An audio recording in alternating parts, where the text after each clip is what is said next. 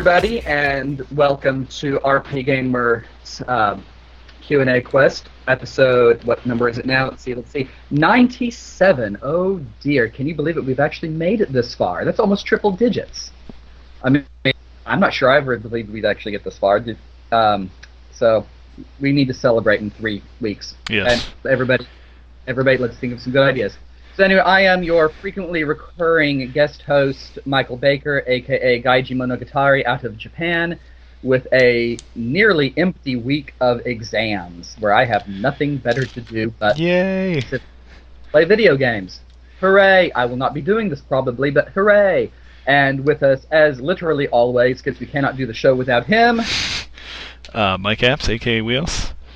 Um, currently sitting in a pile of Starlink toys that I've become hopelessly addicted to. of what toys? Starlink. Starlin. So it's the latest uh, Toys to Life thing. Okay. Think, um, imagine, if you will, hmm a Star Fox-ish game. In the case, Uh-huh. in the case of the Nintendo Switch version, it literally has Star Fox in it. Um, mashed together with an open-world Ubisoft game, Uh huh. plus Toys to Life nonsense, and you have Starlink. See, aside from the amiibos, that kind of thing has never really caught on in Japan. And even then, you can argue that the amiibos really haven't caught on that much, except that everyone likes the little figurines. but I don't think I don't know of any other company besides Nintendo that's even trying that kind of thing in Japan. Yeah. Well, I was kind of surprised they did it at all because I thought that fad was basically, uh, well, well and truly dead after uh, Lego Dimension, Lego Dementias went down. Uh, And yeah, and the latest Skylander was, uh, as far as I could tell, bombed a lot. so yeah, I mean that's the nice thing about Japan is if you can get a fad to stick over here, it stays for a while. Uh, well, Ubisoft naturally went with uh, the smart idea, and the Toys to Life stuff is not required at all. Very good. To it's the point- kind of, Yeah, to the bonus. yeah, to the point where if you buy the digital version, you actually get more like ships and weapons and pilots than you do uh, the edition with the physical stuff. It's interesting. Yep. Okay. Uh, but yeah, as far as the actual gameplay, it's you know pretty standard like spaceship combat. There's like a bunch of planets you can explore, and um, Anything like anything like anything like Eve? what? Eve, EVE. Uh, I have not played it.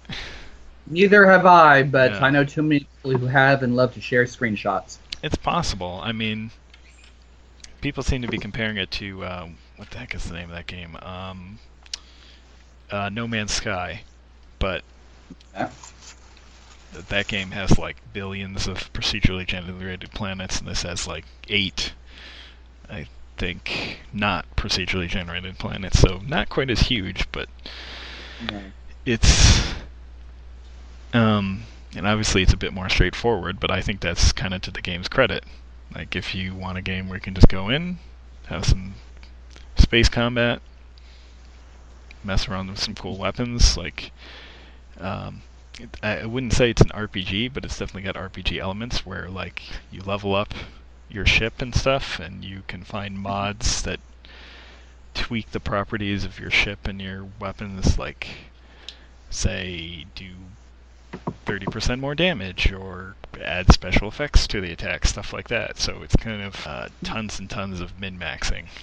See, when you said Starling toys, I was thinking you're you're neck deep in plush stuffed birds. Muku muku muku muku.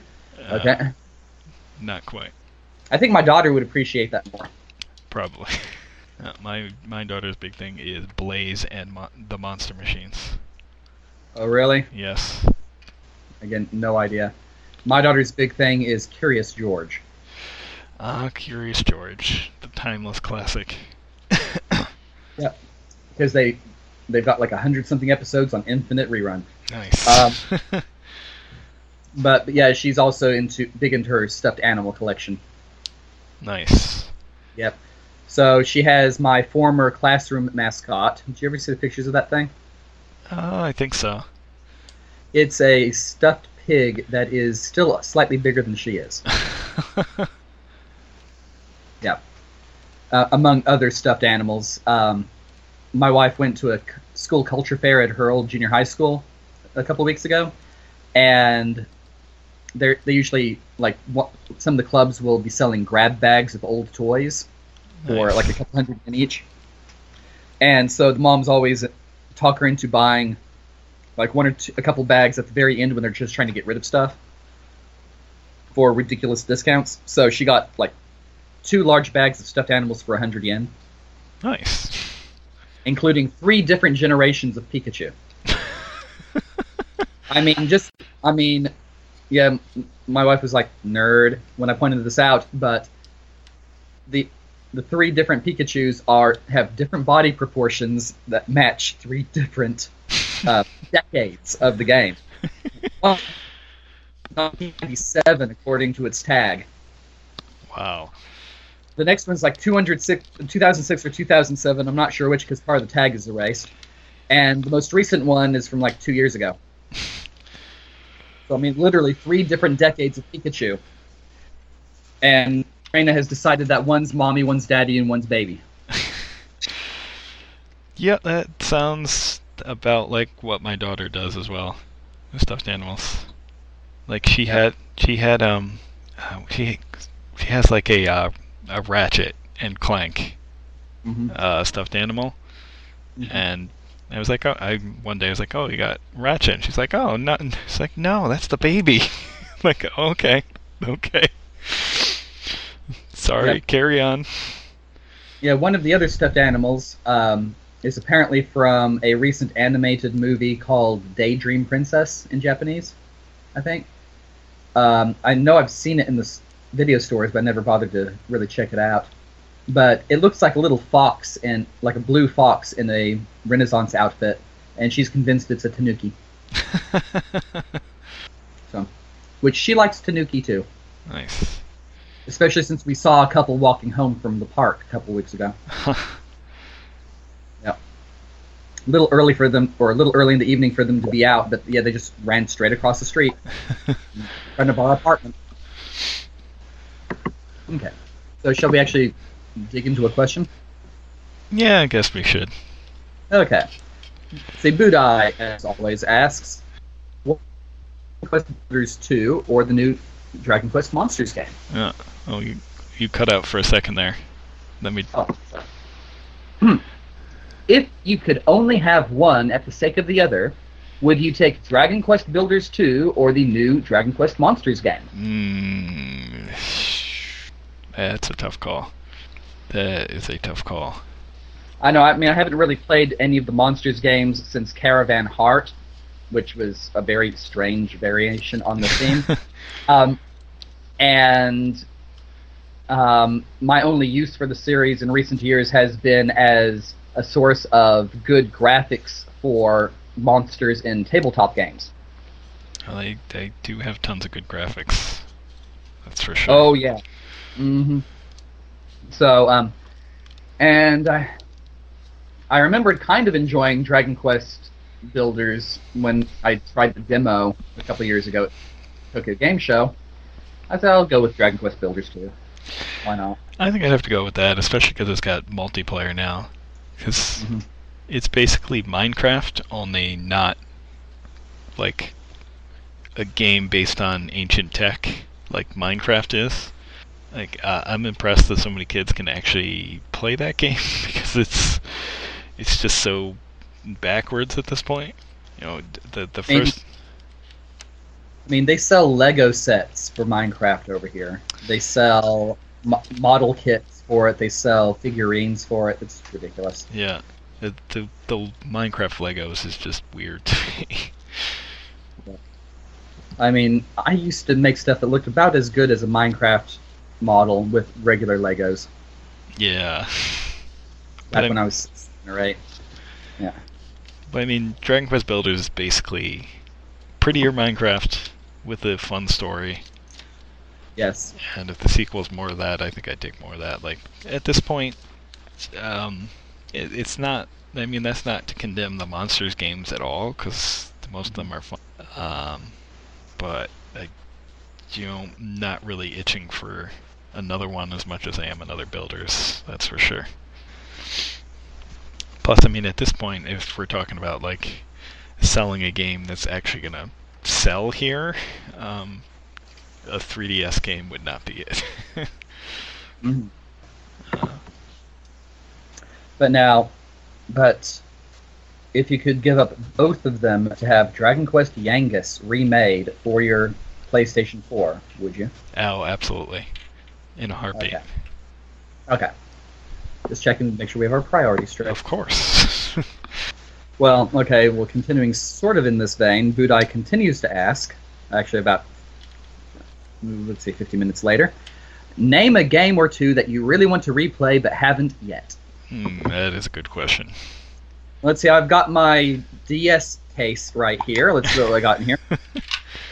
Let's see, okay, replay Maple Story DS, Metal Max 2 and 3, uh, Saga 3, Saga 2 as well. Dean, Telly, and three times before I even wrote the reviews. Um, what's in here? Endless Frontier Exceed. I really should do that again sometime. Ni no Kuni. Sure, eventually. Uh, Magical Vacation 2. Yeah, I need to do that again sometime. Pokemon Conquest. Sure. Medarot DS. Not until I do 7, 8, and 9. Espolus. Hmm. I don't remember when I got this one. I'm still not sure if I'm going to play it. Hmm.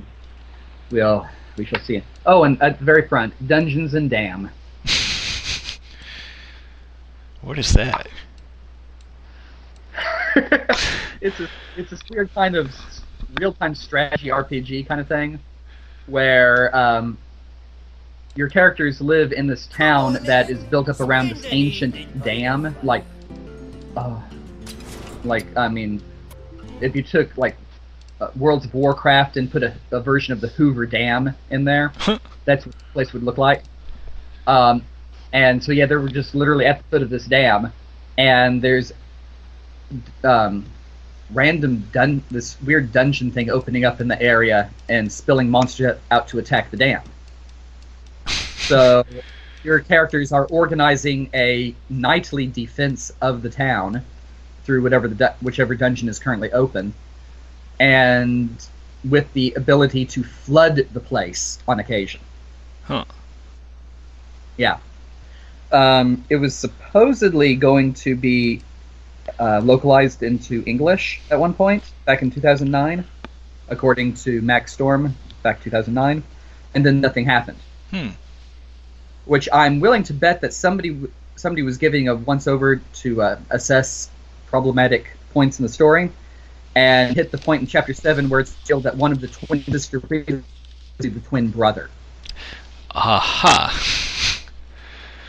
and he he is quite surprised that nobody else he, um, thought that everyone else thought he was the girl because after all he uses Boku as his personal pronoun, Hmm. And everyone else just assumed that she was a Boku-chan type character, tomboy who uses Boku as a personal pronoun. But yeah, Yeah, it sounds like it would have had all kinds of problems here. yeah. I mean, and, and then back on the shelves in the other room, I've got a bunch of Game Boy Advance games that I'm probably going to replay soonish. I mean, I just finished um, Tactics Ogre Knight of Lodis, nice. That's one. aka one of the one of the easiest tactical RPGs to level in that I have ever seen. That's one I need to play through a first time. Yeah. Still. Well, just for reference, um, at any point on the map, um, you can just put your guys into a training battle and just set up two, um, two squads of your own guys against each other. Set both sides to computer controlled and go do dishes. Um, depending on how many you put in there on each side and whether or not they have healing ability on either side, because they don't they won't use items, but they will use healing spells. Um, I think from start to finish it took an hour and a half for one of these training battles to finish, where one side got wiped out. wow. Partly because they don't necessarily use the smartest tactics to fight each other, but um, yeah, I, I took a couple characters up from level one to level twenty-seven in less than a day. in my quest to make one of them an angel knight. kind of reminds me of the old trick you could use in Final Fantasy VI to level everyone Which up real quick. Uh, the one involving like the raft sequence. Uh huh. Uh, the during the part where you're like there's it splits into three different sub stories, and you Mhm. can just uh, you just put something like on the A button, and you have to do like you have to set it to uh, the cursor to memory, so that Mhm. uh, the guest character I can't remember his name, Bannon or something. Ah. yeah, Yeah. Uh, does his heal move every time. So, and if Mhm. you leave it just on a, um, leave the A button down, it will go through like a loop in the raft sequence. Like it'll keep going around in a big circle, and obviously it'll keep kind of auto going through all the random battles, and you could level up super quick that way. Wow, yet another way in which Final Fantasy VI is slightly broken. Yep. Yep. At least this way, it does not actually destroy the game. Okay. Yeah, I mean, that, So- not not that you ever really need to do that because Final Fantasy VI isn't that hard. So It's also the only game in the series where a wipeout in battle will take you to the last previous save spot. yep. I really wish Final Fantasy X did that. Yeah, that would be nice. Yeah. Uh, speaking Mm. of which, that's a game I need to replay as well. Well, if you'd like the Vita version in Japanese, I've got it. I actually have it on Vita and PS4, and I think I have like a, a playthrough like a few hours in or something. I just need to sit down and take the time. That and Final Fantasy 12, I really want to replay. But Mm. at, at this point, I'm waiting for the Switch version of Final Fantasy 12. Uh, but I mean, there's yeah, there's tons of stuff I'd love to replay. It's just like a matter of trying to find the time to actually do so.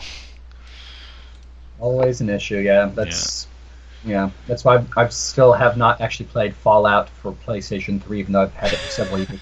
I have the- free time to, or enough free time with the PlayStation 3 to even really try for it. Okay. So, any other games that you would want to replay? Um, Saga 2. I've replayed the original a bunch of times, mostly because for the longest time it was like my only Game Boy game. Uh, I know the feeling. For many years, it was one of the few things that you could rent from Farmore near my house. but yeah, I mean, at this point, I would love to just go back and dig into that one a lot more, and obviously finally finish the remake at some point. But really, spend spend more time with the original because I feel like I, I never spent as much time as I, I I wish I could. I think I spent more time with three, which is unfortunate. Oh, I know I spent more time with three because it takes longer to level grind in that game. Uh, that, that too. It Yeah. takes longer to do anything in that game, really. yeah. At least for the original version. Again, DS remake much better. Yeah, love, love the DS remake. Uh, other than that, um, Shining Force 3 is one that's been on my list to replay for a long, long, long time. Partly because I want to obviously eventually play through like the uh, the fan translations. But going back to that, I found to be pretty difficult because, um, well, number one, playing the Saturn is never exactly easy. Trying to play emulation also can be problematic. Um, and it's just kind of a long, slow game, so. Uh, I mean, I've played a lot of Fire Emblem lately. I should probably just try and sit down and just play that damn game. And part of my problem is I've got over 100 reviewed games and probably a couple dozen more played but never reviewed.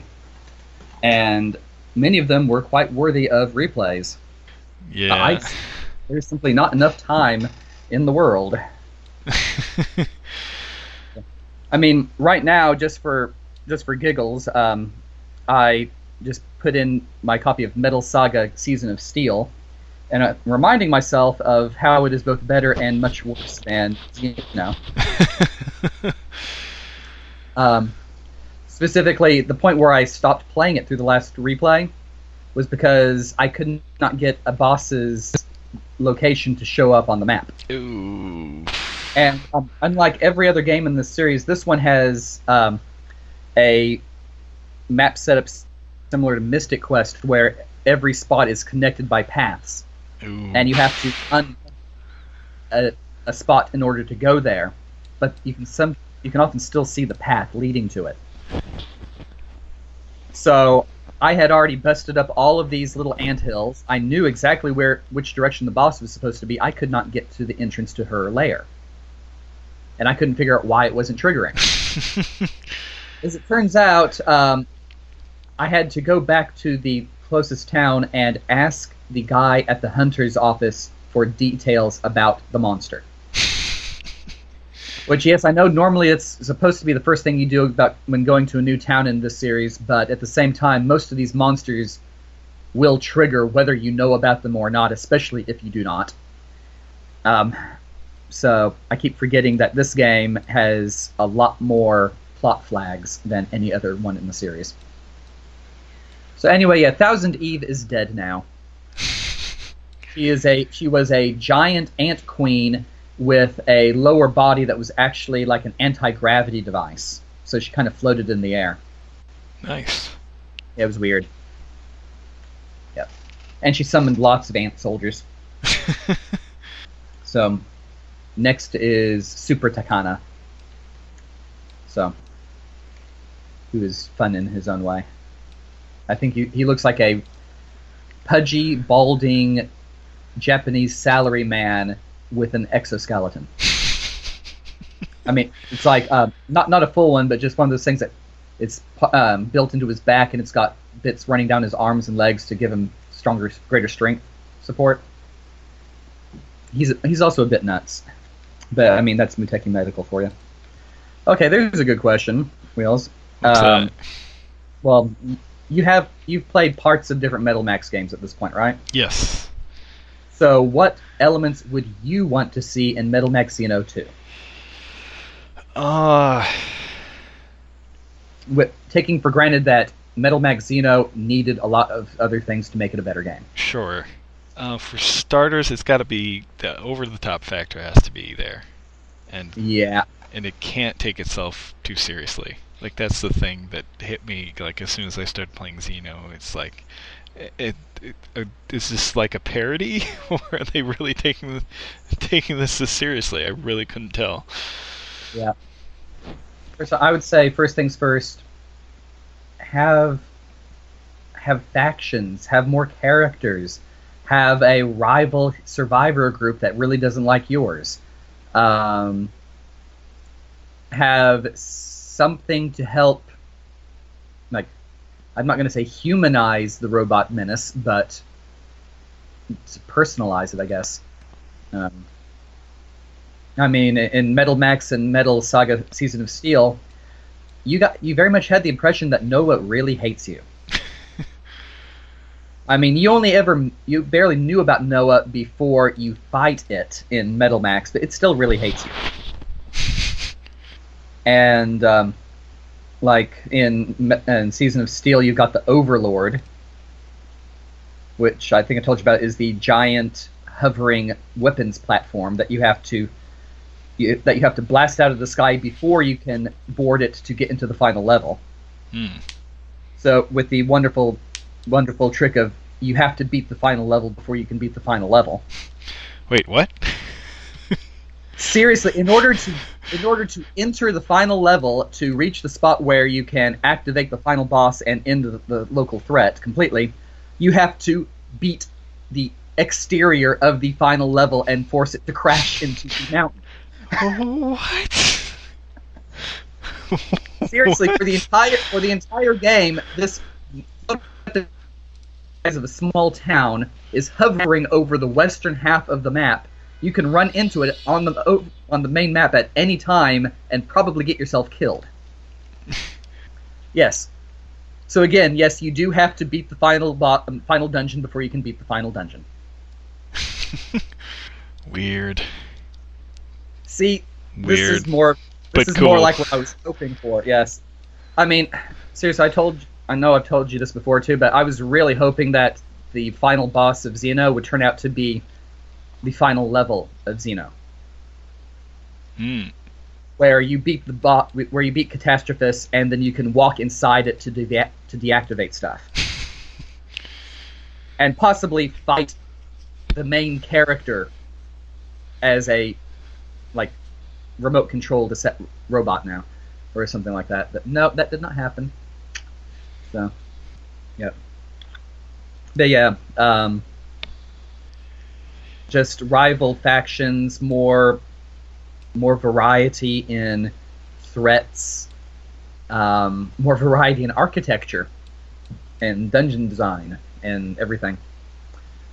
So i mean again going back to the one i'm playing right now the the little black sheep of the series on the ds um, i mean among the various towns you've got one that is a bunch of skyscrapers that are almost completely underwater they've been some of the lower floors have been reinforced so they're not flooded but you can, see- can fish through them um, there's one town that is a subway station so the actual um, inn and shops are all in one of the subway cars and um, there's another one that used to be a meat packing plant. It's now a fish packing plant. Um, there's the mob town that is run out of a department store turned hotel. And what else is there? There's old factory town and oh yeah, um, the town full of Santa worshippers Is that for real? for real. That is Uh, great. the the people in this one little town in the middle of nowhere during the Great Destruction, they were rescued by a maniac in a red suit driving a tank, who they have somehow conflated with Santa Claus. So they they have a sacred tree decorated properly up on the hill all year round, and they firmly believe that one day their savior will come down the chimney. Guess how you arrive in this town? Down a stone chimney flip above. so they tell you where to find the um, find your old tank. And yes, they they do actually dress up in Santa suits, and the men all have beards. Perfect. Yeah. So, yeah, but, yeah, so many things they could have put into that game to make it better. Yeah. I mean, simply giving some sort of plot reason for half the wanted monsters to exist would be so. Maybe don't use something called an, an extinction meter. Eh, that's yeah, this new, but it's kind of par for the course. Um, Yeah. Uh, what I would not, what I don't think they need to change at all, or just the base turn-based combat worked for me. Oh, that part has not changed much at all in the last four games. Um, yeah, I mean, Season of Steel is kind of the transitional game, where if you played Metal Saga for play- PS2, you get the old style gameplay, and in the DS game here, you get like everybody gets three different ite- um, weapons equipped, and you can choose between them. And there's a better definition between attack, I mean, com- um, weapon types and things like that but it also does not yet have things like indicators for what a weapon's range is. Hmm. So, I mean, it will say this weapon has a fan attack. It won't show you which enemies get hit by it. So, um, obviously, from the next game on, Metal Max 2 on, or Metal Max 3 onward, any weapon that has a line attack, a fan attack, a variable range attack, or a minimum safe distance, these are all marked um, in targeting on the map on the battle map. So, so fun, fun, and the touch controls. Ugh. The the one thing that was really holding this game back from getting a better score was the touch controls. Hmm. Yeah, that kind of turned me off immediately. I'm like, uh. I mean, this is a DS game, dudes. There are literally 1, 2, 3, 4, 5, 6, 7, 8, 9, 10, 11, 12 buttons on this device, and none of them do anything. Oh well. So, since we're complaining about controls, shall we move on to Shaman's question here? Yes, that's probably a good idea. Uh, So, Shaman asks In light of the terrible, horrible, no good, very bad motion controls in The World Ends With You Final Remix, Docked, and Pokemon Let's Go, both of them, um, is there an example of a good RPG with motion controls? well, if those are his idea of bad motion controls, then he's not going to like anything. So I don't really know how to answer the question. Yeah, I haven't really played either of them. Um, I mean, all I can think is LARPing. Uh, so for for Pokemon, the only motion controls are when you're catching Pokemon, and you just just like waggle the Joy-Con. It's not really a big deal. Mm-hmm. And if you're playing in if you're playing like in undocked mode, yeah, there aren't motion controls at all. So eh, it's it's kind of silly, but I mean it's it's a game designed for people coming from Pokemon Go into a main Pokemon title. So uh, generally speaking, it's not designed for like us or anyone that any person likely listening to this show. No, but it's going to be very popular with the kids. Yep. Oh, absolutely. So, yeah, the motion controls in that are fine. As for um, the world ends with you on Switch in docked mode, uh, there's not really a lot they could do with it because they obviously weren't going to spend the money to completely rework the controls to be used with buttons. So all it is is you're using you're basically using a Joy-Con like a Wii remote and moving a pointer and basically playing the game like you would on a tablet. So I, I don't even know if that qualifies as motion controls. It's more like pointer controls, I guess. But I mean, neither of those is especially terrible. But I mean, back to the original question, I don't. Um, what RPG really needs motion controls? That uh, I, I don't know. Um, Dragon Quest Swords. Okay, that's That's about the only one I can think of. yeah. Uh, if you count Zelda Skyward Sword, which I would say that has aw- awesome motion controls, so I guess you can use that as we already have an answer to this question. hmm Too bad uh, Legend of Zelda Stratocaster Sword was a joke for April Fool's Day. That really- Do you remember that particular April Fool's joke? No, I don't. It was actually it may have been before you even started here, but it was somebody wrote a joke review about a version a Zelda game using the Guitar Hero controller. Taking Uh, place taking place in what was essentially Grand Theft Auto Hyrule. Oh, I love it. Yeah. Absolutely love it. Uh, yeah, what was I gonna say? Um, but yeah, I guess that answers the question. If uh, Skyward Sword is your example of a good RPG with motion controls, but I mean, motion controls are really needed in an RPG. I mean, generally speaking, since you know many of us love turn-based RPGs and whatnot, RPGs are generally using stuff to replace doing any sort of action. Or in the case of like action RPGs, they're generally replacing skill with you know equipment and stats and stuff like that. So generally not a genre where we need too much in the way of motion. I mean, as I Except- said, uh, unless you're finding some way of managing to take the live action out of LARPing. Yeah, that would be interesting. So basically, um, I know, um, basically, if you recreated the holodeck from Star Trek and created an RPG to work through in that kind of system, that would technically be motion controls. there you go. I guess if you made like Harvest Moon with intricate motion controls, that could be interesting. and really tedious. Yes. and very, very Uh, tedious. How about Truck Driver? Is that an RPG though? Well, technically, you are playing a role in somebody's life. It's just an incredibly tedious 10 hour role. Touche. and you can't even you can't even fall asleep in the middle of it because the stupid game continuously pulls to the right. Apparently, that would be that would be interesting to watch. Someone else play it, not me play it. yep. Uh, but yeah, that, that that's about it for this. I mean, Shaman, I encourage you to get the Pokeball controller for Let's Go Pikachu, and that may change your mind about the motion controls in that game.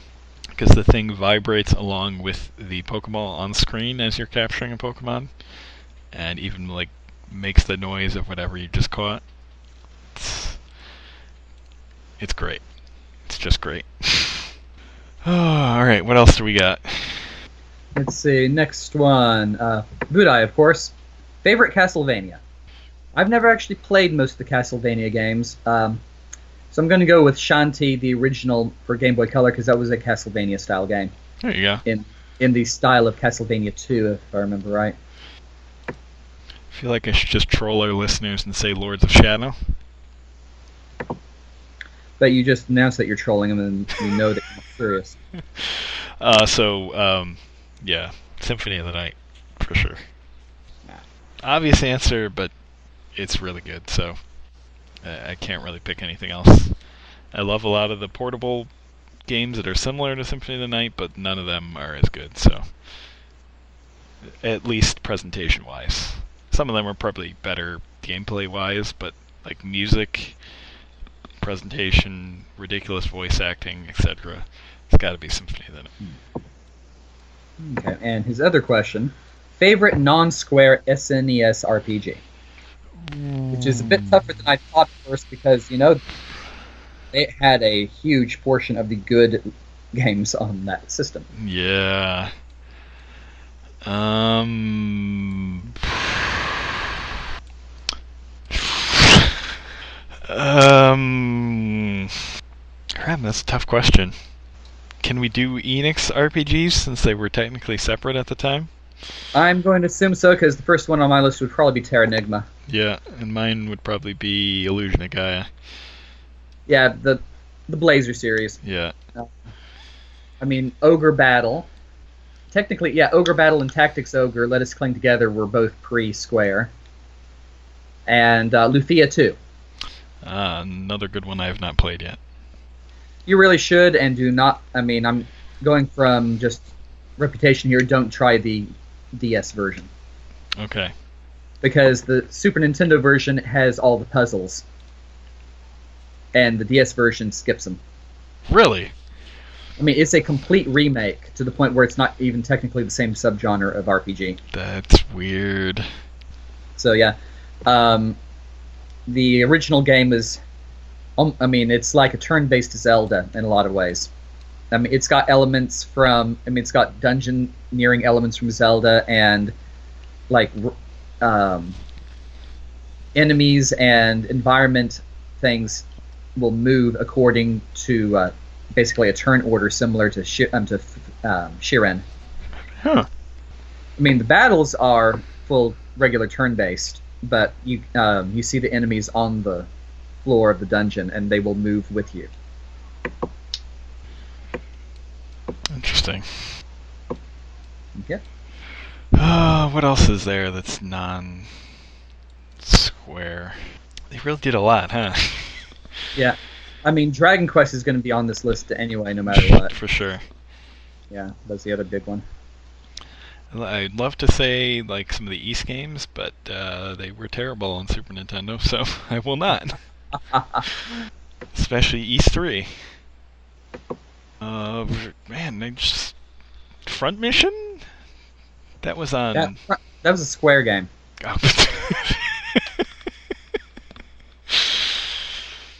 Yes, yes, it was.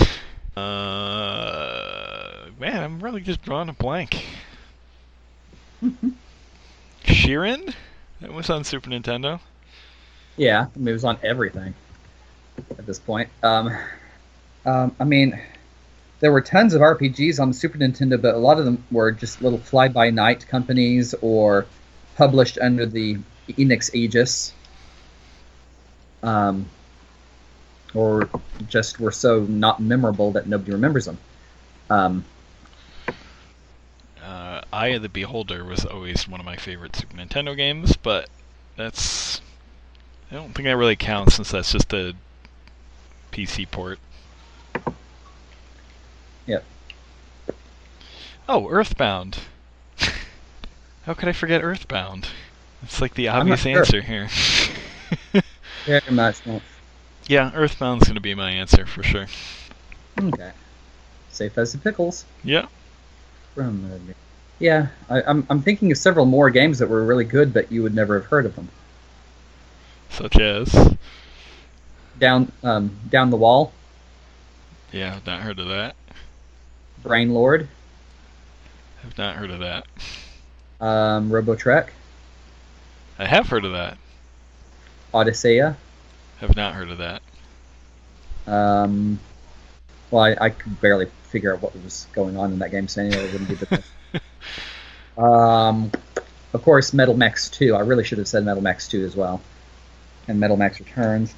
Uh, um, huh. hmm. Not sure. Oh, uh, no, those are Square. Every time I think, oh, oh wait, that's a Square game. Which one? I was about to say Romancing Saga, which is the uh, one of the most obvious Square games. Yeah, that Treasure of the Rudras, Treasure Hunter G, a few Yeah. others. Yeah. Uh, did you ever play the Lord of the No, I, but I did play the old Activision one for PC. uh, buggiest Super Nintendo games I've ever played? Ooh, that's saying something. Yeah. Like, items wouldn't appear. I was able to uh, kill ring wraiths, which you should not be able to do. Considering the game only is only covers the Fellowship of the Rings. Banished, sure, but I mean, Most annoying of all, it used a password system, so it was kind of uh, a garbage heap of a game. is that all we have for questions? pretty much, yeah. We should double check and make sure we didn't miss anything from last time. Uh, Batista, Gaming Mount Rushmore, Kingdom Hearts 3. I think we did all Yeah, this. We only had four responses on the last one, and three of them were Budai. Alright, well, And it's been about an hour, hasn't it? it has, yes. Amazing, amazing. Okay, well, um, well, what are you actually playing right now besides Starlings? Besides Starlink, uh, so having played a little bit of uh, Let's Go Eevee with my son, I went back and picked up Pokemon Moon, which I've had sitting around unfinished for a while, and have put in like another five hours into that game. hmm uh, which yeah, I don't. I'm not really sure whatever stopped me from playing it. It's uh, it's definitely my favorite game in the series, uh, which is saying a lot because I haven't finished most of the games in the series. uh, but I'll probably be finishing through that, and I'll actually probably restart it in Pokemon Ultra Moon at some point. Been enjoying that. It's, it's a lot of fun.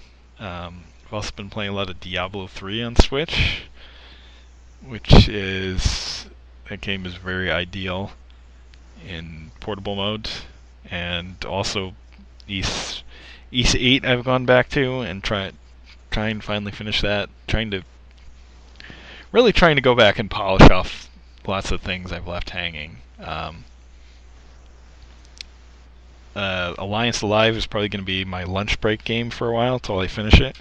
And I was briefly distracted from that because I went back to Fire Emblem Fates again to, to try and uh, dig into the third chapter, or the third um, campaign of that. But I mean, yeah, other than that, um, so I got Starlink. I, the only reason I got Starlink really was because they had a Black Friday deal where it was like $34 for the starter set. So it's like, well, I, I you don't need the toys for life. I get like I'll get like the um I'll get Star Fox's ship. I can put it on my desk or something. That'll be cool, and I won't have to use the toys to life stuff at all. And then I actually got it. I was like, well, I'll actually try it with this stupid mount that you put Joy Cons in. You basically have a little starship on your controller. was like, oh, this is kind of cool. Oh, you can pull out the weapons in real time and swap. This is pretty neat. And yeah, uh, bought another ship. I'm probably going to buy another ship tomorrow and a few weapon packs. And I think I'm long past the point where I can say, yeah, I got this to play with the kids with. so, I'm really having a lot of fun with that. But yeah, um, trying to finish, trying to finish things. Which, if you listen to the show, you should know that. Yeah.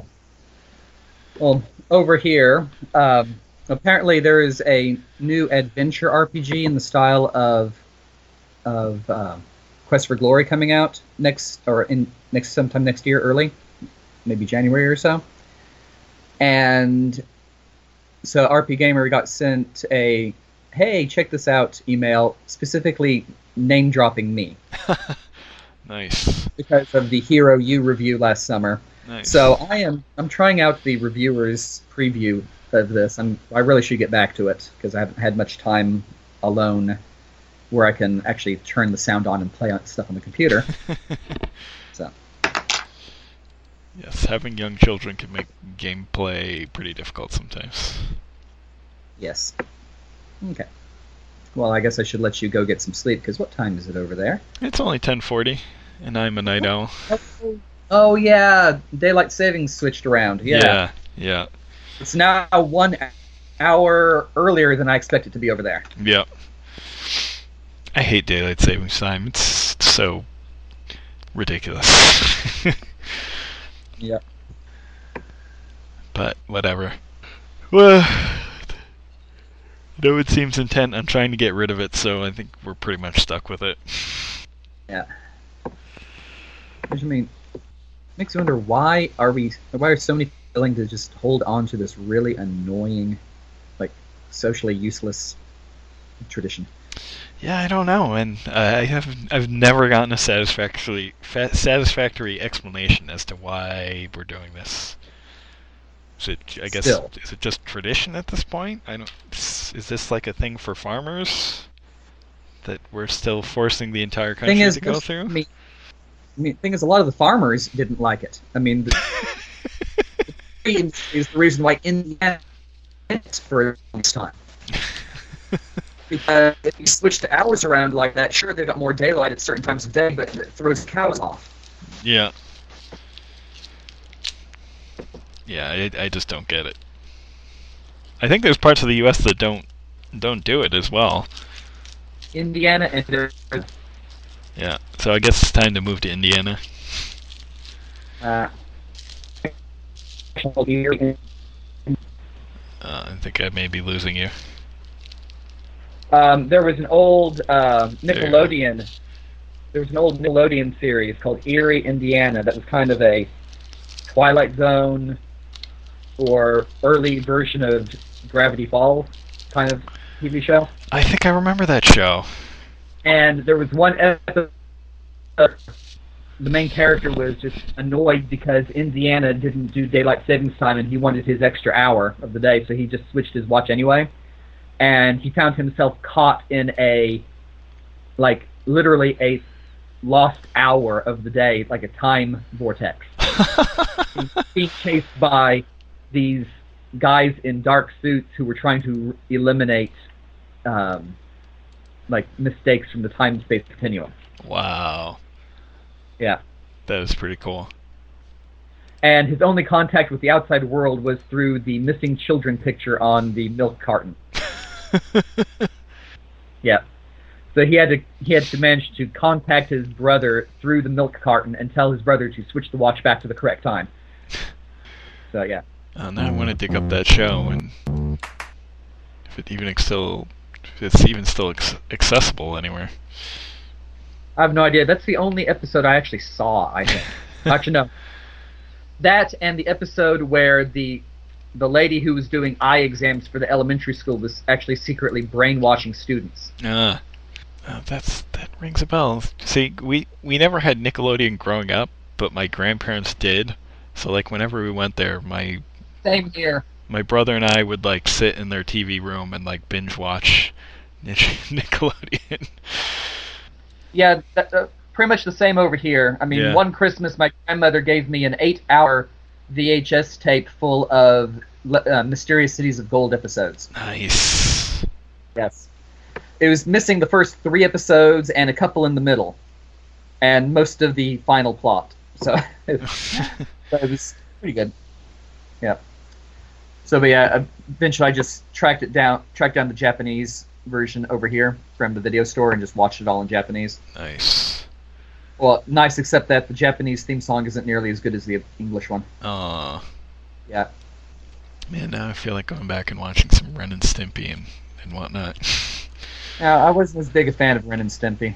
yeah. Just the the gross for gross sake stuff. Yeah. Yeah, I probably wouldn't like it as much as I did then. It's probably mostly a uh, this is a thing I can't watch at home type of attraction. Hmm. Alright, I guess we should probably wrap this up Yeah. before I before I start talking about Ninja Turtles. Now let, let's stick to the better of the theme songs.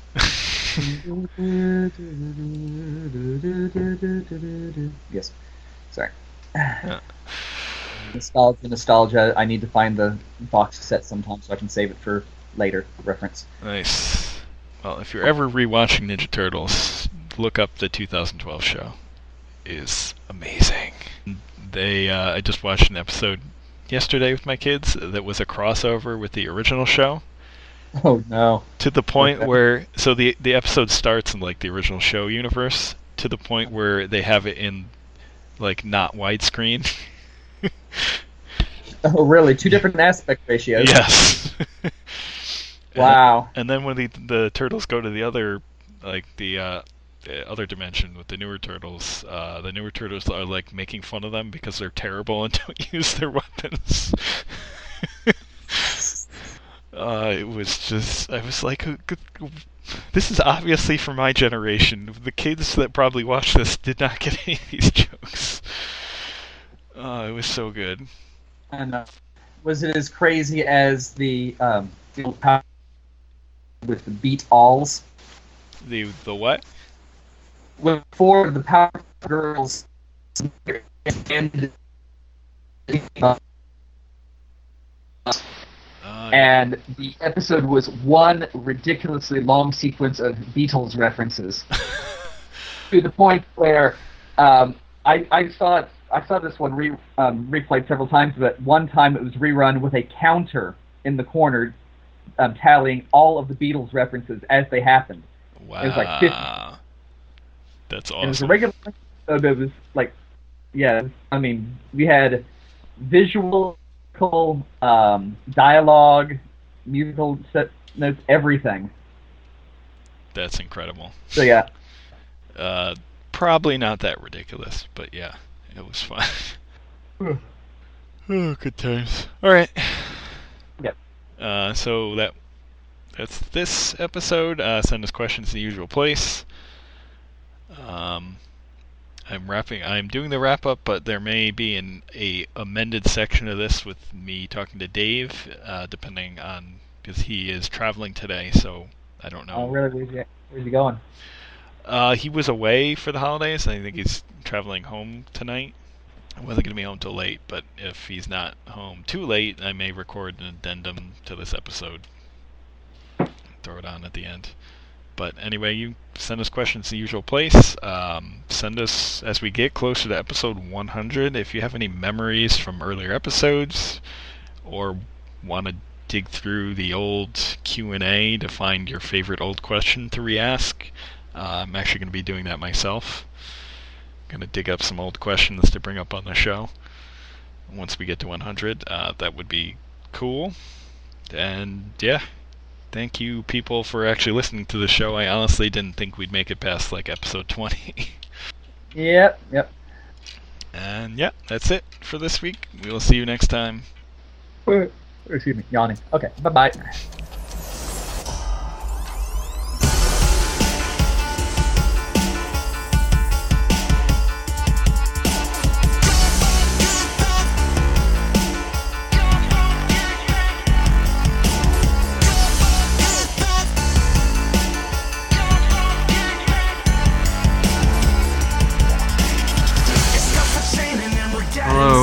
Q&A quest again, unless Wheels failed to hit the button again. The button has been hit successfully. Okay.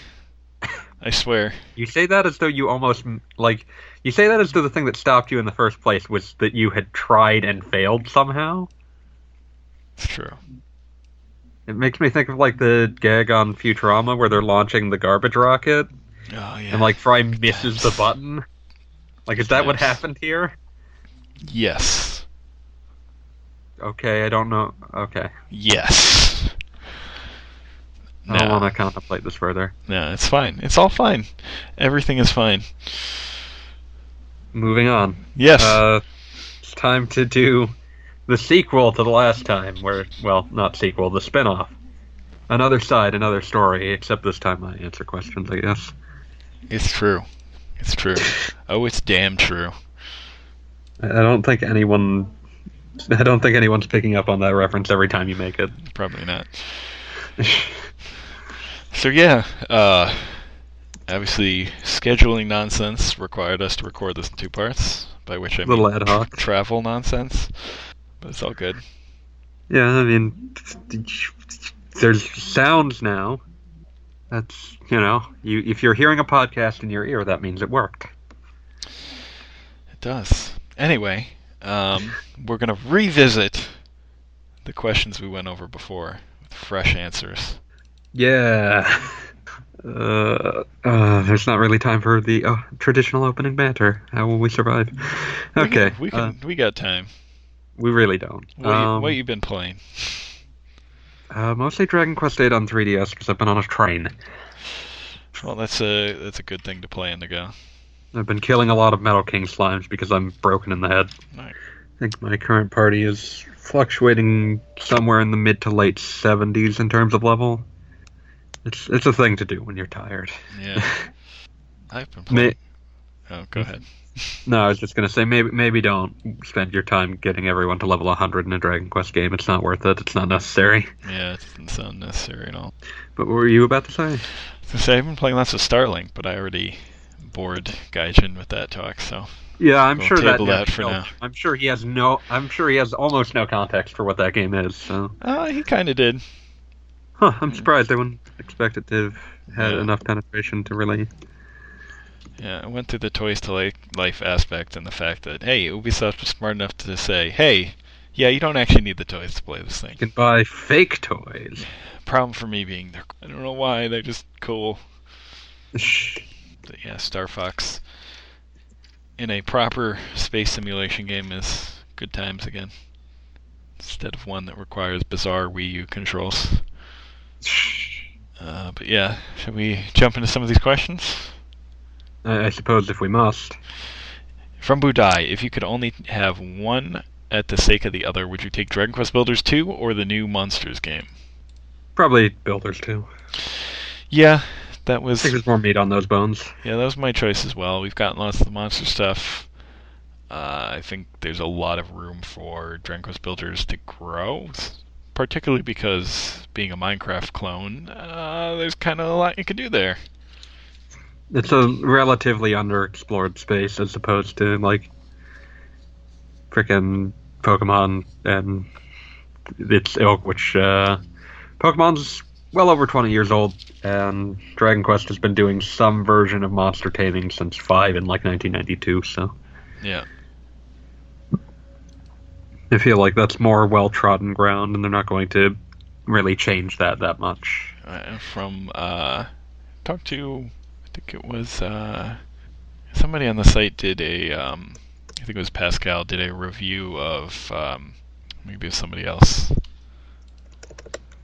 Think it was Matt did a review of uh, Joker three. Yeah, that would be Matt. Uh, Jokathy. yeah, he did a review of Joker 3. He's- another person with a Japanese 3DS. Mhm. And I guess most of the monsters in the game are from Dragon Quest X. That makes sense. That's a good way to just recycle. Yeah. So uh, I think a lot of that might be lost on us in the West. So we're already getting Dragon Quest Builders 2. So the question is kind of already answered anyway. A little bit. Yeah. So I wouldn't sacrifice Builders 2. no. Uh, And I would encourage people to go play Joker 2 because that is really good and probably easily findable for cheap because no one bought it. Uh, rip. Yes, but let's see what else we got from Budai. That's funny. So I just did a search to try and find the Star Fox Wii U game. I'm Yeah. curious to see what it's going for. now. Zero. No, it's going for thirteen dollars. But the first, when you search for Star Fox, the first result is Starlink. Well, that makes sense. That's a game on a system people own. Um, yeah. I was going to say by zero, I didn't mean its price. I meant that's its name. Uh, yes. Great job, professional podcasters. Oh god. Actually, I do. I do want to give that game a fair shot because it's made by Platinum. Uh, the one time I tried it, it, it was. Um, It controls interestingly. that's uh, it's an interesting way to put it. I'm a diplomatic man. Yeah. It controls like um, you know, you're holding a bus, not a bus. You're holding a fridge in your hands and trying to steer through space. So, Just like a real Arwing. God, I hope that's not what a wheel would be like. I appreciate the concept that you're willing to contemplate the idea of a real Arwing. Yeah. So how many Arwing toys do you own now? Just the one. You're sure? Have there been other ones? No. No, I think uh, actually Zero might have had an Arwing uh, amiibo. Uh, okay. It's possible. Uh, let's see. Next question from Budai is Name a game or two that you really want to replay but haven't. Do I have to just list two? It's a long list, buddy. Yeah, try it's and a narrow very long list. try and narrow it down to just two. If possible. Uh, okay, let's go with something that I'm constantly begging for another port of. Uh, Persona 5. nice. I want to. I want to replay that. Um, Some of us need to play through that once. Yeah, some of us need that Switch port more than others, I suppose. Uh, like, there's a bunch of stuff that it's just like, oh, if I had time, I would go back and replay this. I don't have time. It's all do- gone, all circle in the drain. I kind of want to replay all those Ace Attorney games because I love them all. Let's Mm. let's go with six is the one that I particularly want to replay because I've only finished it once and it's really good. Nice. What about you? What did you list? I need to hear your list. It was most Final Fantasy X and 12 were kind of the big ones. Oh, you'll have an you'll have a reason to on Switch. Yeah, that's kind of what I'm waiting for. Got it on PS4 and never really found the time, and now with the Switch version coming, it's like, um, yeah. I felt kind of foolish picking up the PS4 version when the Switch version got announced, but oh well. Wouldn't be the dumbest thing I've ever done.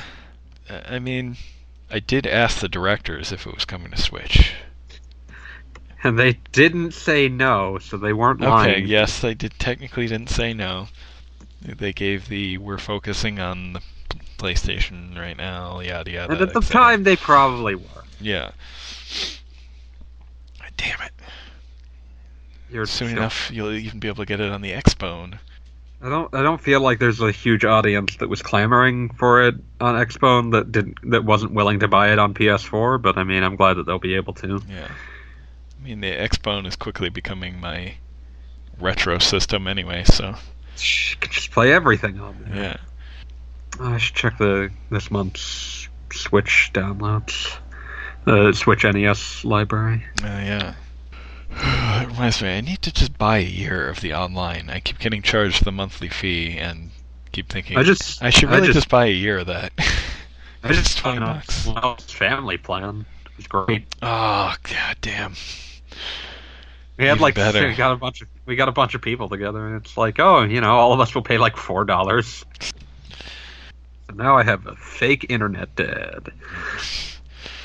Oh, so the other game I've been wanting to replay is Final Fantasy 13, which is obviously a very hard game to replay.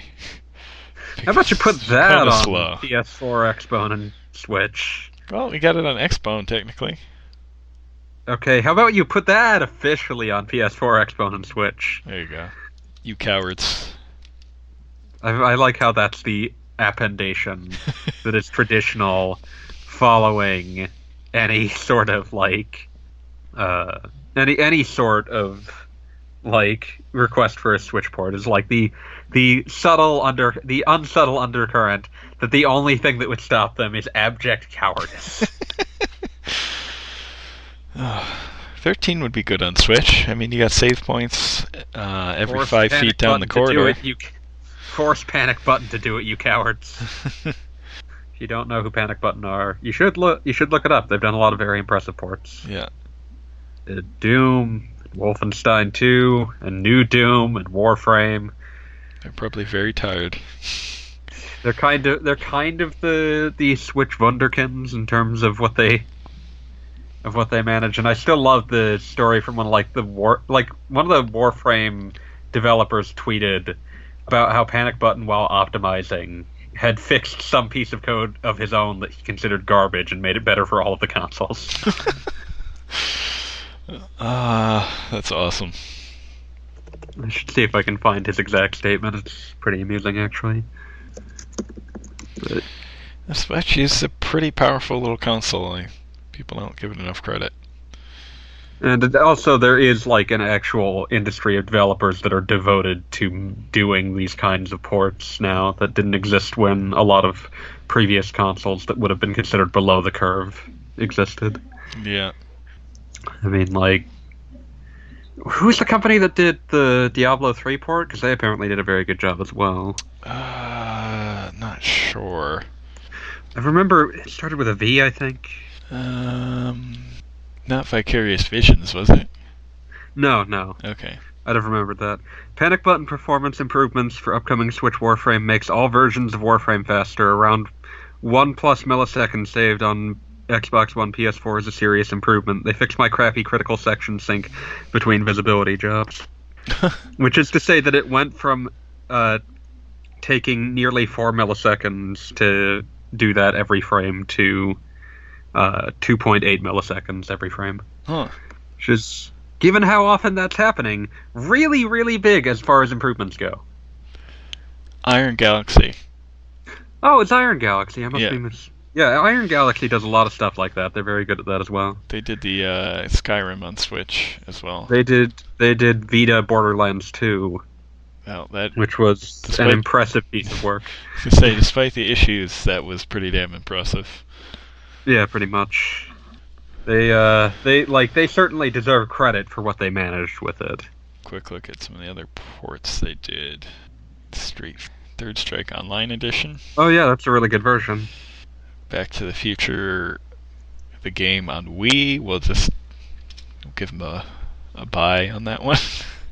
What is that a particularly bad one? That one's just the Telltale game. yeah, it was a bad port. The Telltale tool generally ran pretty poorly on Wii, so I don't blame them too much. I think they were also involved in uh, Killer Instinct on Xbone, which wasn't a port, but I mean, like Yeah. they were involved in it, and it's a technically solid game. And uh, oh, what was the other thing? Dive Kick, Dive Kick, and its sequel, Dive, well, its expansion, Divekick Addition Edition. Huh, they worked on the 360 and PS3 versions of Destiny. Huh. I presume those were solid ports. They probably were. Yeah. They're probably fine.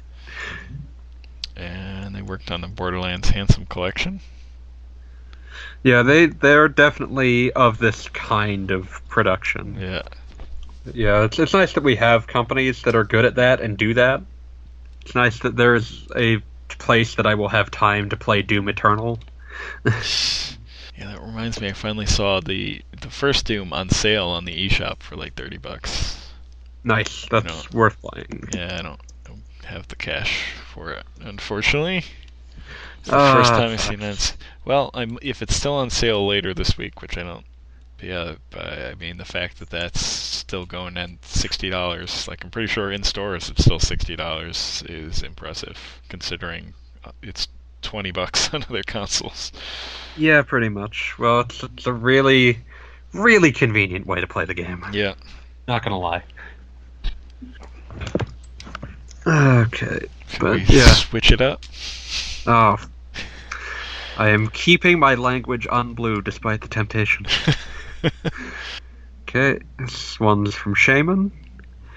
In light of the terrible, horrible, no good, very bad motion controls in 12 Final Remix, Docked, and Pokemon Let's Go both, is there an example of a good RPG with motion controls? Well, I would admit I dispute this characterization. I will not disengage with the premise of the question. Uh, and say the last story for the Wii. That's a good choice. Mine was? Skyward Sword, if we consider that an RPG. I'd say that has more RPG elements than a typical Zelda game. Yeah. uh, what's the thing I was gonna say? That reminds me of. Uh, oh, this, this was a thing that just broke on Polygon today, which was like a profile on Ken Kutaragi based on anecdotes they could get from people who worked with him, and it shed some light on a question that had always kind of existed, but I'd never really thought there was much of an answer to, which was uh, so Mistwalker. Hironobu Sakaguchi's company, you would expect would have had a reasonably close relationship with Sony, given the relationship Square had with Sony. Right. And there wasn't really any like I don't think Mistwalker ever made a PlayStation game, Don't which is what believe makes this strange. So uh, one of the anecdotes that's related in this Polygon article is Mistwalker founder Hironobu Sakaguchi says that Ken Kutaragi, uh, in a meeting with him in the mid 2000s, uh, blew up at him in a discussion in the mid 2000s, noting that he plans to take the details of that conversation to his grave. Huh. Which leads me to wonder if there was some discussion at some point that that soured at some stage. Huh. It was just an interesting story to me. That's actually a really good article and has some uh, some glowing stories, some uh, stories I wouldn't be proud of to have related about me. the phrase "like Steve Jobs" shows up a lot, which says a lot of things, both positive and negative. yeah. I did really appreciate this uh, anecdote about the PSP, though. During the period when we were launching PlayStation, uh, I won't. I'll summarize this because it's actually a long anecdote. But basically, uh, Kutaragi, uh, they they were preparing the PSP for launch on uh, in, in Europe, and Kutaragi, a month before it goes goes out, demands that it have headphones included, and that actually so they start doing that, but like they realize that sending it for certification in Europe, it's going to have like issues because it can output uh, sound at high enough decibels that uh, European certification is going to say like that it needs to like it, it it can't go that way because it can output uh, sound to such an extent that it could cause problems. So uh, various people start pitching uh, ha- like start shunting responsibility to each other about who has to come to Kutaragi and say uh, we can't do this. Like we literally legally will not be allowed to release it this way. And so like the original plan had been we will sell official headphones as an accessory. And the like if they do that it becomes like oh well you're the consumer is legally allowed to buy whatever they want, like uh, whatever headphones they want, and damage their ears however much they want, if they so choose, because it's a consumer option rather than something that comes with it. So that's the thing that the, and so he goes to uh, talk to Kutaragi about it. Like the guy relating the story goes to talk to Kutaragi about it, and uh, he's like, okay, this like European law is not going to allow this. And Kutaragi responds with, "You have to, you have to go to Europe and you have to convince them to change the law." and he's like, "There's only, I know there's only a month. You have to do it within the month." And he's like, "They took nine years to pass this law. I don't think it's going to happen. You have to do it. You have to do it." And then he like also he goes off on this tangent about how like legally for uh, shipping and customs pur- purposes, it was classified as a toy rather than technology. And he's like, you have to go to Brussels and you have to tell them that it's not a toy. You have to change the classification with uh, before next month.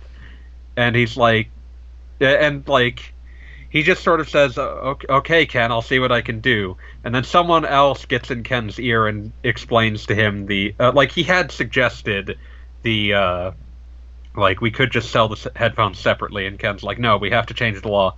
And then like later that afternoon, Ken comes back to him and he's like, I've had a brilliant idea. We'll sell the headphones as an accessory and get around the law. and the guy's just like, I wasn't gonna contradict him. I just said, yeah, it's a great idea, Ken. We'll do that. and it was just like. In case you ever wondered why Ken Kutaragi was giving these insane spaceman comments in 2005 about the PSP, that's the kind of mindset that he had at the time. Yikes. It was illuminating, and like the person relating that story was like, "Yeah, Ken's a good friend. I like Ken," but it was just like, yeah. I would hope that no no one that considers me a friend ever relates a story that sounds like that. Boy. But yeah, there's a lot of they're all pretty interesting. They're all they're all pretty weird insights. There's one where like uh, during Kutaragi's rise in the company when he was being considered to as like a possible future CEO of Sony, like a journalist asks the current CEO like where his star is in the company, and the guy goes into like this weird fugue state and just starts rambling about how like yes, yes, I'm considering moving him up. We'll see if he can make it. We'll see if he can. It's just really strange. Like his interpreter is just staring at him, wondering why he's rambling about this, all these internal company plans to a journalist that just asks a simple question. It's a really one of many very strange stories in this article, although one of the only ones that doesn't technically involve Kutaragi directly. But yeah, worth worth uh, reading. It's at Polygon. Uh, Uh, this went up today. I'm definitely gonna have to read that.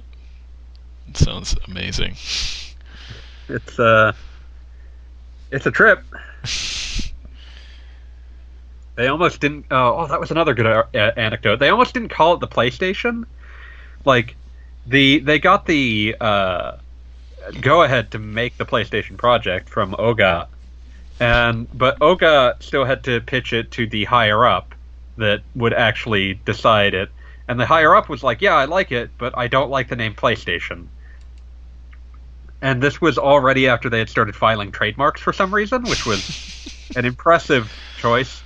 But essentially, they they put their heads together. They start trying to think of a new name, and no one ever comes up with anything. But by the time, but by the time they have to start presenting something, the freaking head of the company has a stroke oh and never comes back to work. Uh, So it just becomes like, well, Ohga is ma- is uh, is the manager while this guy's out, and Ohga is fine with the name PlayStation. So its its name is PlayStation. but it's one of those things that's like that is a horrifying bit of serendipity. But yeah, great article. A lot of good stories in there. If you care at all about uh, video game history at all, like it's absolutely worth your time. We'll be checking that out for sure. that that, like has a lot of motion control games. Like, I mean, like even look at something like Xenoblade on Wii. It doesn't use the motion controls. It doesn't even use the pointer. I don't think. No. Di- Didn't And like that's I think it was originally released in Europe with a uh, classic with controller a pro. controller. Yeah. Like it was just one of those, but like you could play it with the Wiimote and nunchuck, but there, even if you do, there's no motion controls in that game. It's- Oh wait, we forgot about the best motion controls in any game. This isn't really controls, but it is great. Uh, the Pokemon that only evolves when you hold the 3DS upside down. Is that for real? Yeah, that's real. Which game is that? I think that's an X and Y. Huh. Let me see. Uh, it's the Pokemon is Inkay. Uh, it evolves into Malamar. Uh, starting, it evolves from Inkay starting at level 30 when leveled up while the Nintendo 3DS system is held upside down. And it is, yeah, it's a Gen 6 X and Y uh, Pokemon. That's that's a quality use of motion controls that uh, calls to mind a very bad old Nintendo uh, April Fool's joke about evolving Lickitung into a Luigi. Don't think too hard about that. Don't let Luigi be a Pokemon. Luigi too. No, no.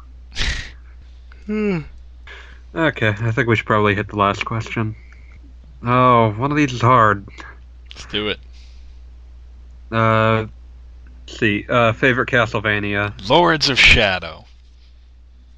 You don't even believe that. Um, no, I I already made this joke in the first half of the I figured. episode too. I figured.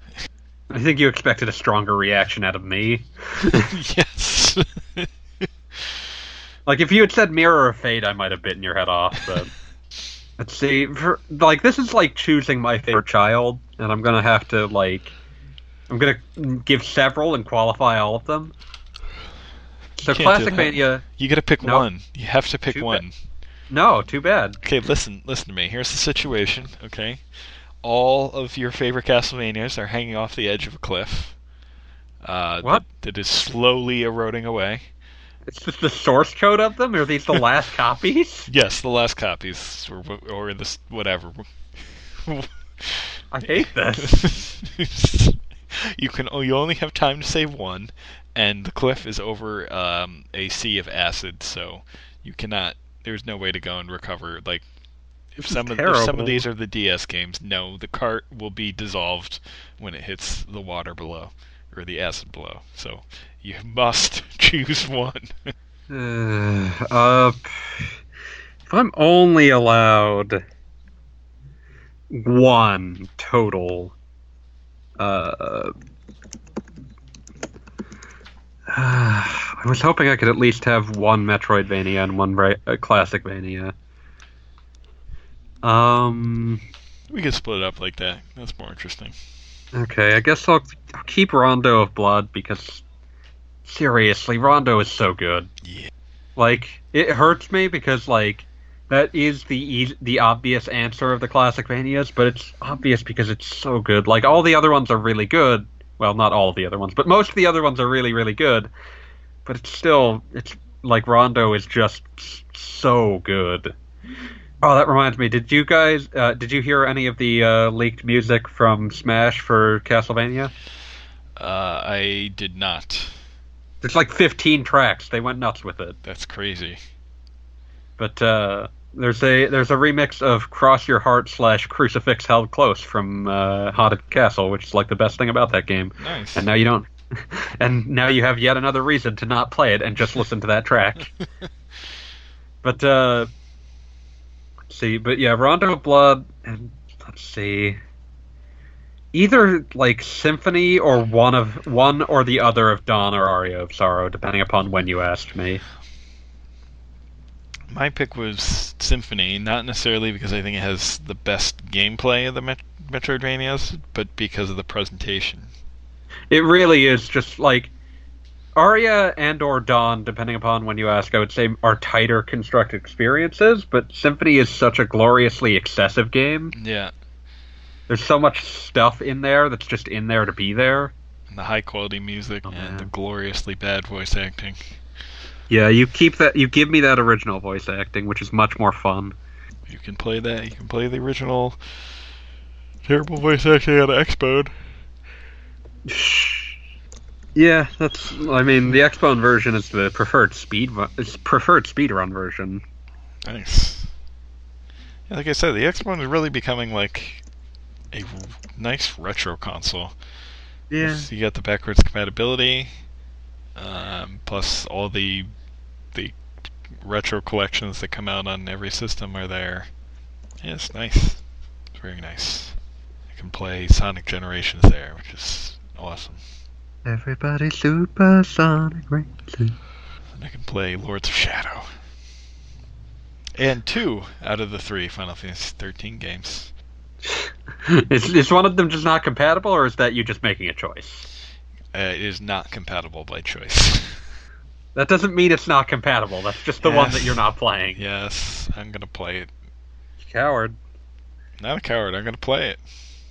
You can do it. You're such a coward. You won't stick to your convictions. Uh, yeah.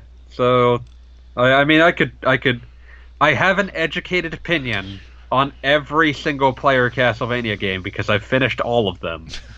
Like the only ones I haven't finished are things that are like specifically bad ports of normal games. So like Castlevania DOS, I haven't done. But like, I played every version with distinct level designs of every one of those games. Don't play. So like I can give you a long list of like, well, don't play Legends, don't play the Adventure, probably don't play Haunted Castle unless you hate yourself. Uh, the rest of them pretty pretty fair game. Uh, like, but I mean, like I could give you a tier list of them. Uh, you know, I don't think They're- 2 they're all good. two has aged very well. But two is a really interesting game, and, No, and it, it's so it is. It is. The other thing about it is that the most inscrutable elements of 2 you probably already know about. True. Because the game does have a consistent vocabulary of like this idea of uh, when you reach certain places, you kneel down in front of them while holding a crystal. Hmm. And that's how you progress past certain impenetrable places. And all the times you need to do that, you probably already heard of. But like, I mean, even if you have to play it with a guide, it's worth playing once. It's not top tier, but it is an experience to be had. Please step into the shadow of the Hell House. I probably caught something from someone on the train. Uh, okay, favorite non-square SNES RPG? I almost Dragon forgot. Quest Five. Yeah, I almost forgot Earthbound answering this question. Ah. Dragon Quest Five. It's a good choice. Not that I play the SNES version of that, but Yeah, it still counts. Uh, other picks I had were Illusion of Gaia. I don't know. My brain is losing, losing power. uh, there's there's a lot of like An- Enix ends up taking up a lot of these. Yeah. Um, Star Ocean One is pretty neat. Uh, I was ab- I was ab- I started thinking in terms of like 16-bit ones and was about to mention uh, stuff like Phantasy Star 4, but that's not really that's not really Super Nintendo No. as it turns out. Um, but yeah, like Enix takes takes a lot of these if you're just disallowing Square. Yeah. Have you Uh, played the terrible Lord of? Uh, not for more than five minutes in an emulator. Okay, I appreciate that it's called Lord of the Rings Volume 1, but there was never a Volume 2. for good reasons. Aren't you gonna go help Sam find the gaffer's glasses? Oh, God. No, I'm gonna go kill a ring wraith because you can just sit there and like stun lock the thing. yeah, but there's also an equal chance that you'll get stun locked and then eaten by like a badger. True. It's a really awful game. Yeah, it's buggy and know- terrible. It calls itself Volume 1, and I'm very curious where it just stops. Uh, in after, I think it ends in the mines of Moria. I think you fight Balrog and that's it. That would be like a six volume game if you were going to actually just do that much each time. Yep. They're taking the homeboys to laser tag. I'm I'm not sure you've uh, had had the pleasure of seeing that Neil Cicierega video. Yeah. I'll send you that later. But I think that's all the questions we got. Yep. Yeah. Uh, here we go. Let's see who made that abomination of a Lord of the Rings game. I'll say it's like Interplay Publish or something. Yep. Interplay Productions. I hate that I remember that. Is that did they develop it internally? I presume. Yeah. Interplay was a very '90s. Uh, Had nice what were you music. Supports That up to eight yeah. players. That can't be correct. it says supports up to eight players. Imagine getting seven people together with you to play that. Although Legolas cannot do anything but move around and take damage. Someone hated elves. What the fuck? The game progresses through a series of fetch quests, I mean, yes, that is what happens. in which the player must explore vast environments to retrieve items relevant to the game's story. These items Like- are often simple trick, tricket, uh, trinkets that have been misplaced by the game's non-player characters, just like in the books. Like the gaffer's glasses. Ugh. That's as far as anyone got. Was like Sam saying, "Please, I can't help you save the world. I need to find the gaffer's glasses." Unlike the book, however, the finale of the game is the fight between the Fellowship and the Balrog creature in the Mines of Moria. The first volume of the book ends significantly later. Yeah, like because Fellowship, of all the books that you know of, they're they don't they're split into books, and that's not where they split. If a character dies, the death is permanent and the player cannot use them for the rest of the game. Just like the, just true to canon. It's freaking terrible. The sequel to The Lord of the Rings Volume 2 is meant to pick up where Part 1 left off, but due to poor sales, no sequel was ever released We should be happy for, for the sanity of all. I've sent you a special YouTube video you can watch after we finish recording. But let's wrap this up. yes, enough about the sordid history of Lord of the Rings games. Oh, which reminds me. I'm sorry. Oh, S- sorry. Of uh, Lord of the Rings War in the North, a game I actually liked and very much wanted to review, but I couldn't because of horrible bugs. Because it was unfinishable. It, yeah, it was literally unfinishable. Which is, look, as I said, was insanely aggravating because I actually liked the freaking game. Ugh. Alright, anyway. Um, send us new, fresh questions in the usual way on the comments, Twitter. God, I don't check the Probably. forums. You should. Uh, and we are approaching, rapidly approaching episode 100, so any memories, past questions you want us to re-answer, etc., that I'm just, you... I'm just gonna have- force you to play the Aqua Teen 100 promotional theme. Oh god. I'm not sure if you ever watched Aqua Teen. Doesn't matter. I've watched I watched a ton of Aqua Teen, including the movie Okay, in good. theaters. Uh, mov- movie film for theaters. awesome movie, maybe a tad too long. Yeah, I don't think Aqua Teen was really meant to last 90 minutes. That was by the, by the time you're at the end, and no one in the in the movie is pretending they still care. like Shake, like the most emblematic thing at the end of the Aqua Teen movie is just Shake, like in the middle of the long explanation of what the hell is going on, Shake vaulting out a window instead of listening. oh, so good. Oh. Uh, yeah, so you know, get get ready for me to force wheels to include the 100 song Aqua Teen as the opening. oh god. That will be fun. Okay, let's uh let's get packing. Alright, You know where to send us messages. Yeah. See you, Space Cowboys. thank you. God, where's the stop button? Stop.